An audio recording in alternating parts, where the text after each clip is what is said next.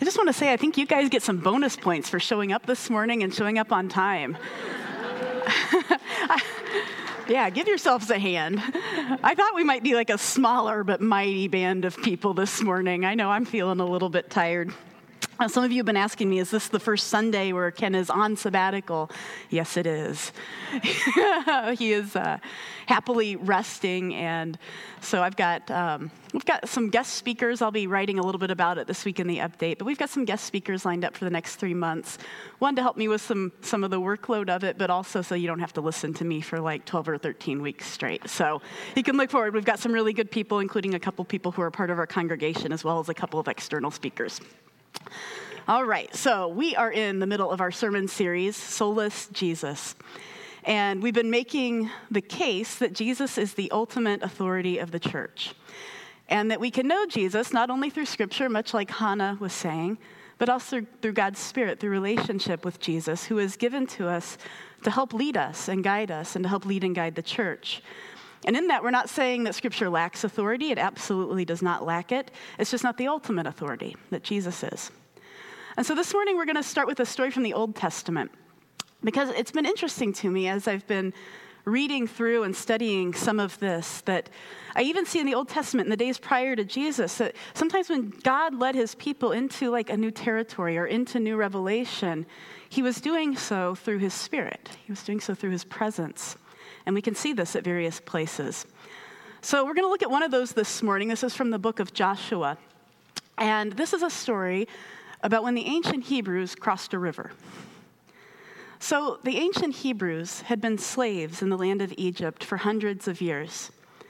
And so for them, Egypt symbolized captivity and oppression and brutality.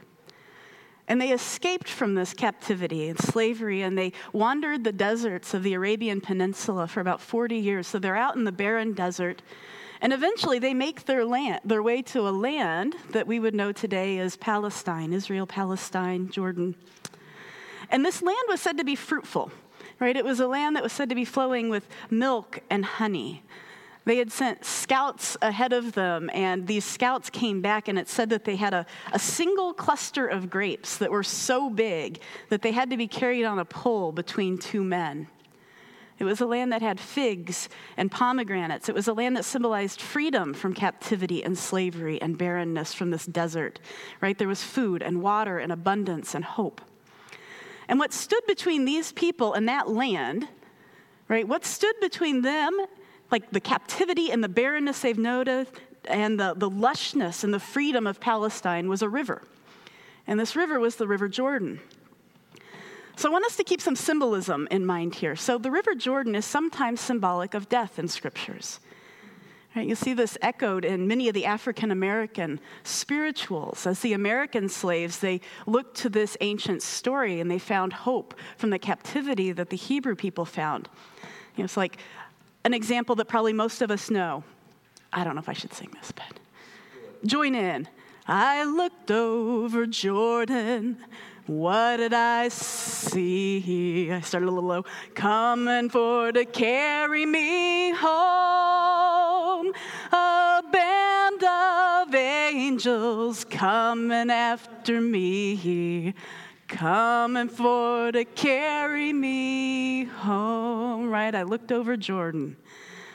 There's others. I'll meet you in the morning when you reach the promised land. On the other side of the Jordan, I'm bound for the promised land.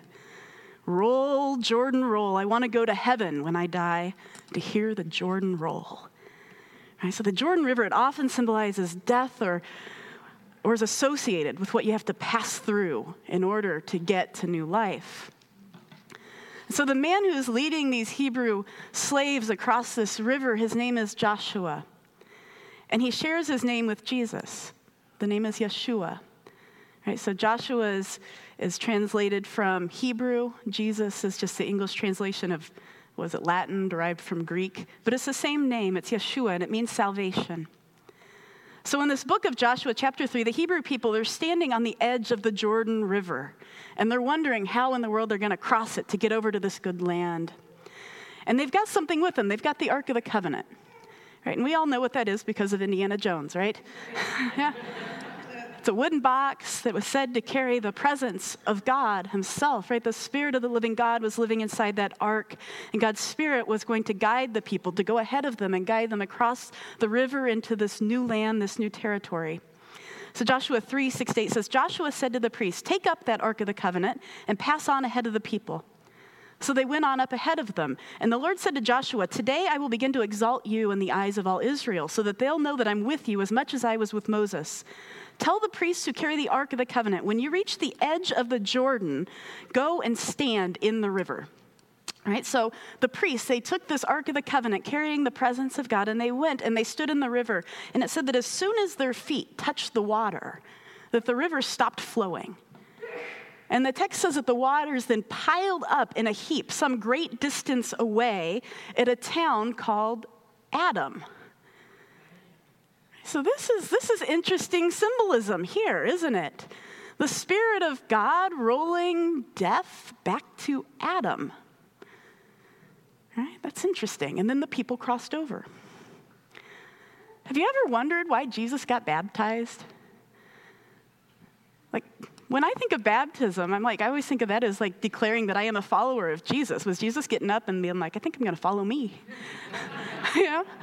Like there are other people who are also getting baptized before him. He got baptized in the Jordan River, as did those others, because what he was doing was identifying with this story. And he was saying to his people who knew this story in and out, right, who relive it every Passover, that he is the new Joshua.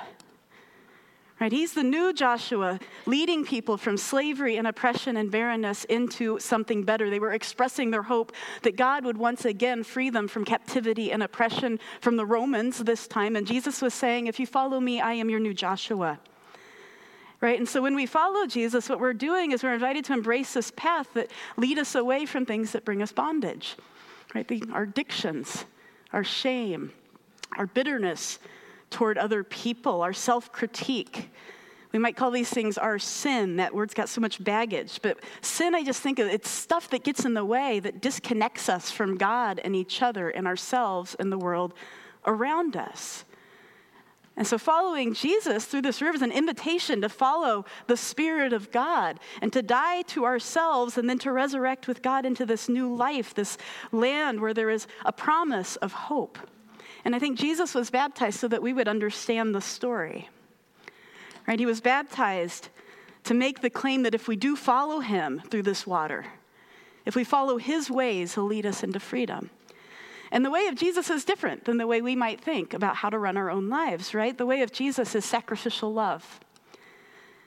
Following Jesus is a way that provokes us to embrace outsiders into a community of belonging with God Right? It's not about mastering a set of rules. It's a way that awakens other people to the spirit of love, to the spirit of Jesus that's at work in their own lives and in the world around them. It's about healing and repairing and restoration. And it's a way of power, but it's not a way of power like we think it is. Right? It's a way of power that talks about vulnerability and our dependence on God. And when we follow the ways of Jesus, we find that those things that bring us disconnection can begin to fall away in our lives. And that's a slow process that is a lifelong process. And so that's what baptism symbolizes. Right? When we get dunked under that water, we are joining this story.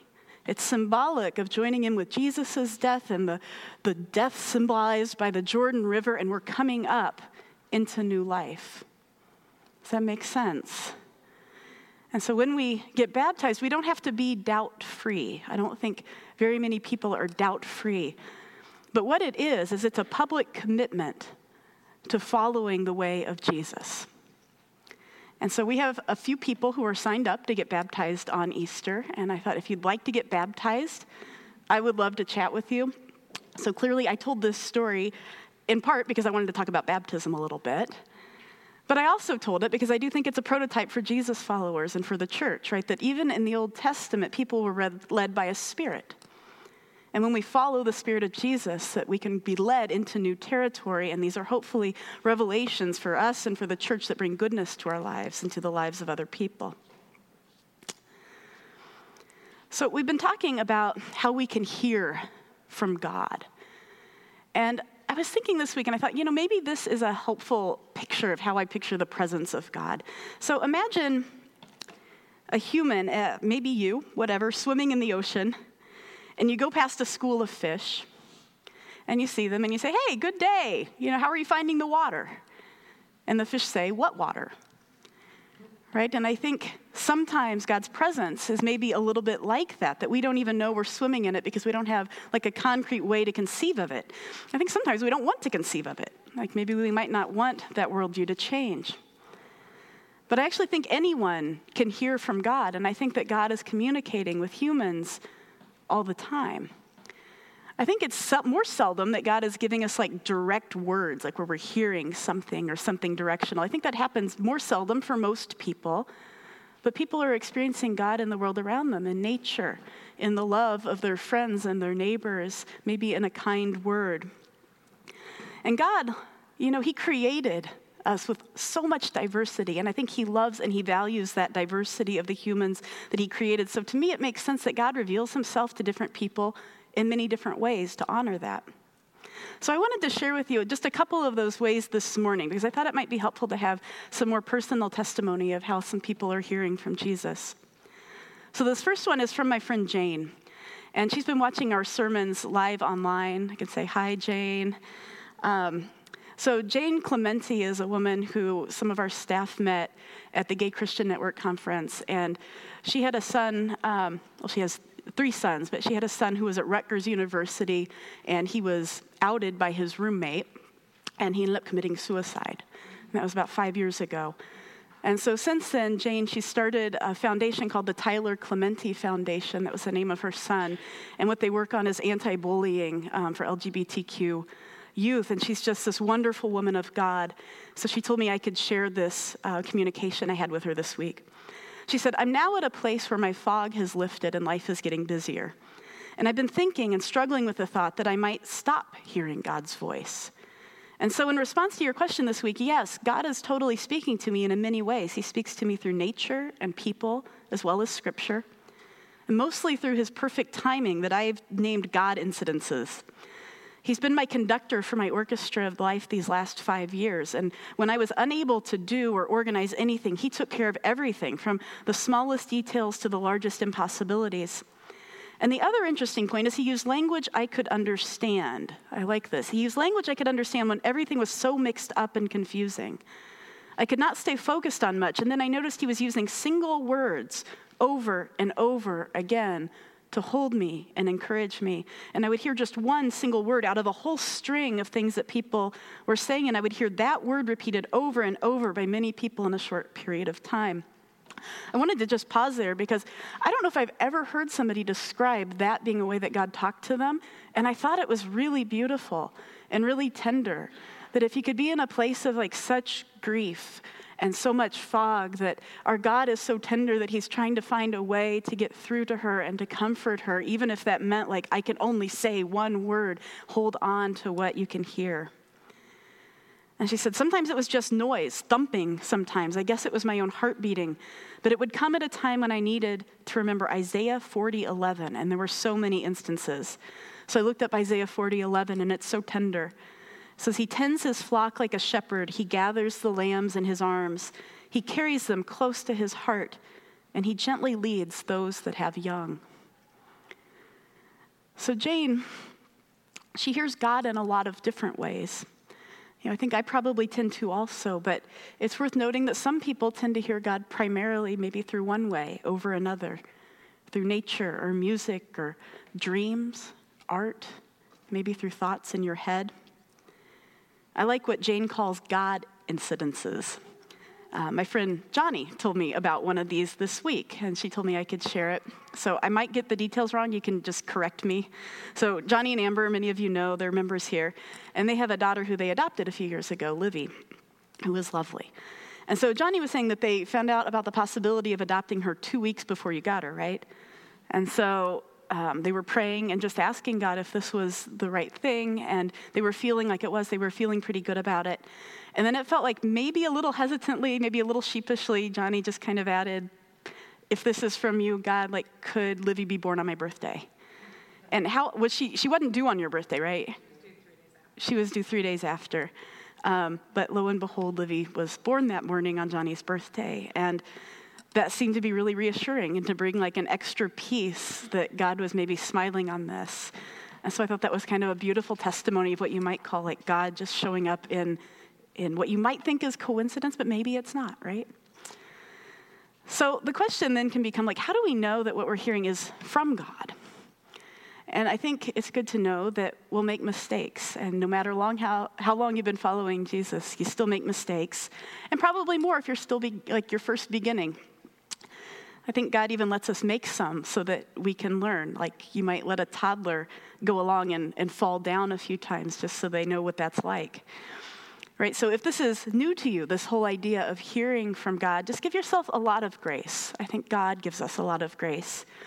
And I wanted to give like maybe four practical tools, like things that you could think about if you think that you're hearing something from God, particularly if it's like words in your head or something really directional. So the first of those like I put the I actually put things that I think I'm hearing through these four tests. Is it the kind of thing that you would say or imagine anyway? Is it the kind of thing that you would say or imagine anyway? And if not, there's probably a greater chance that you're hearing from God. So I was talking with Lisa Ruby this week as well. She also told me I could say this. And she mentioned something that happened a few years ago to her. Um, her son was about three, and it was a time of life when she was working like crazy, right? Just like crazy hours. Life was frantic. She had a three year old. And she was driving down Washtenaw and, you know, just had a lot of anxious thoughts and a swirling gazillion things going on in her head. And all of a sudden, a voice dropped in and said, Everything's going to be okay. Is that right? Everything's going to be okay. And suddenly, like a peace just washed over her. And so, this is the, what I mean by is it the kind of thing that you would say or think anyway? Like, she might think it's going to be okay, but it seemed like it came out of context in terms of what she was thinking about at the time. And so, I think when that happens, there's a greater chance that we, we're hearing is from God. And to me, the fact that she remembers it and remembers exactly what was said and where she was and how it made her feel so many years ago indicates that something supernatural was happening. The second thing that I, I use to sort of test things is is it the kind of thing that God would say or imply? Right? Have, above everything, it has to pass the love your neighbor as yourself and love God test, right? So if you think God's t- uh, telling you to steal from your best friend, that's probably not God. It doesn't pass the love your neighbor test. And God is love, and his voice is loving above all else. And that doesn't mean that God can't speak or doesn't speak words of correction to us. He has certainly spoken them to me. But I think if all you hear are like negative, accusing thoughts, that that's probably not God. And it seems like I often talk to people who feel like they hear a lot of like accusing you shoulds, right? A little bit like, you know, maybe it was sort of born out of the sort of thing that Hannah was talking about earlier. Like, you should be reading the Bible more, you should be praying more, you should be doing this, you should be doing that. And that's like the bulk of what they hear from God. And so I say, you know, like, yeah, maybe God is asking you to pray more, but if that's what you've been hearing for months and years and all you feel is guilty and like you're never doing enough for God and you're not good enough, that doesn't strike me as lining up with God's character. Right? That he wants relationship with us and he's not a taskmaster who's trying to make us feel like um, we can never live up to his ways. And I feel like he died so that we wouldn't feel that way. And so it might be worth trying to ignore those thoughts if that's possible for you um, and seeing if you hear some other things. I've got um, a tool that's worked for a friend of mine for that. So I'm terrible at journaling. I don't know about some of you. Some people just love it. I'm, I'm terrible. I've tried it. But if it works for you, my friend Jacqueline, she said that she didn't actually think that God could talk to her through her thoughts. And she said that what she did was she sat down with a journal and just tried to write a letter to herself as if it was from God. And she said that she all of a sudden just found that like all of these thoughts just kept flowing and she was writing it downstream of consciousness and she thought, well gosh, if God made our brains, then they could easily be made for communication with God. And so she found that she was writing all kinds of things that would have never come into her head before. And so that might be a tool that you could use if you're having trouble hearing from God to maybe just sort of try and jump start it. So ask yourself is it the kind of thing that you would say or imagine anyway? Is it the kind of thing God would say? Three, ask God to confirm it by other means. right? Especially if it's something really big, right? So this is where I think it's really important to be part of a, a faith community where you can ask other people that you can trust and who know you what they think. I think especially about life changing decisions. Like if you think God's telling you to quit your job and go do relief work in Haiti, um, you might ask like your small group to pray for that with you and then really listen to their input and pay attention to like, do you have signs of this sort of thing going on in your life already? Right? Do you have a multicultural circle of friends? Do you care for the poor where you're at? Is it already a part of who you are? Those are ways that we can tell if it's something that God is doing. And lastly, you just have a feeling of deep peace. Every single person that I talked to this week about hearing from God, I'll just describe it like just something really peaceful came and settled in their hearts when they felt like God was doing something or saying something to them. And so I would say trust your feelings. Sometimes feelings are seen as untrustworthy, but God gave us feelings and emotions, and so pay attention to those as well. All right, what we're going to do here is have a couple of minutes of silence together, and we've been teaching some different prayer techniques for this, but this time I think we're just going to do silence because silence is a spiritual discipline as well. And if you find that you, you have trouble calming your brain, one, don't worry. Don't, don't like kick yourself. Just maybe bring your mind back. If it helps you to concentrate on, on a picture of Jesus or on one word, you can do that. And let's just sort of wait together and invite the presence of God to be with us here in this space. So I will I'll keep a like a sense of the time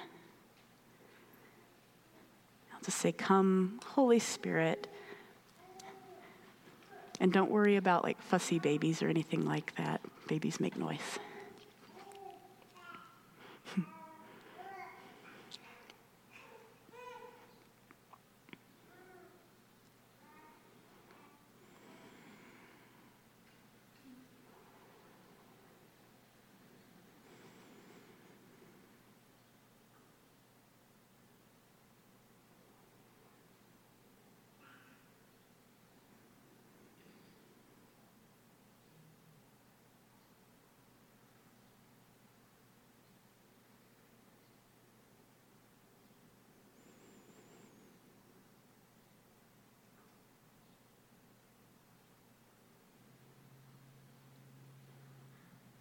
In the silence, you might find that a word or a picture just keeps coming to your mind. And if that's the case, I would say just sort of lean into it and see where it goes. Let's continue our silence.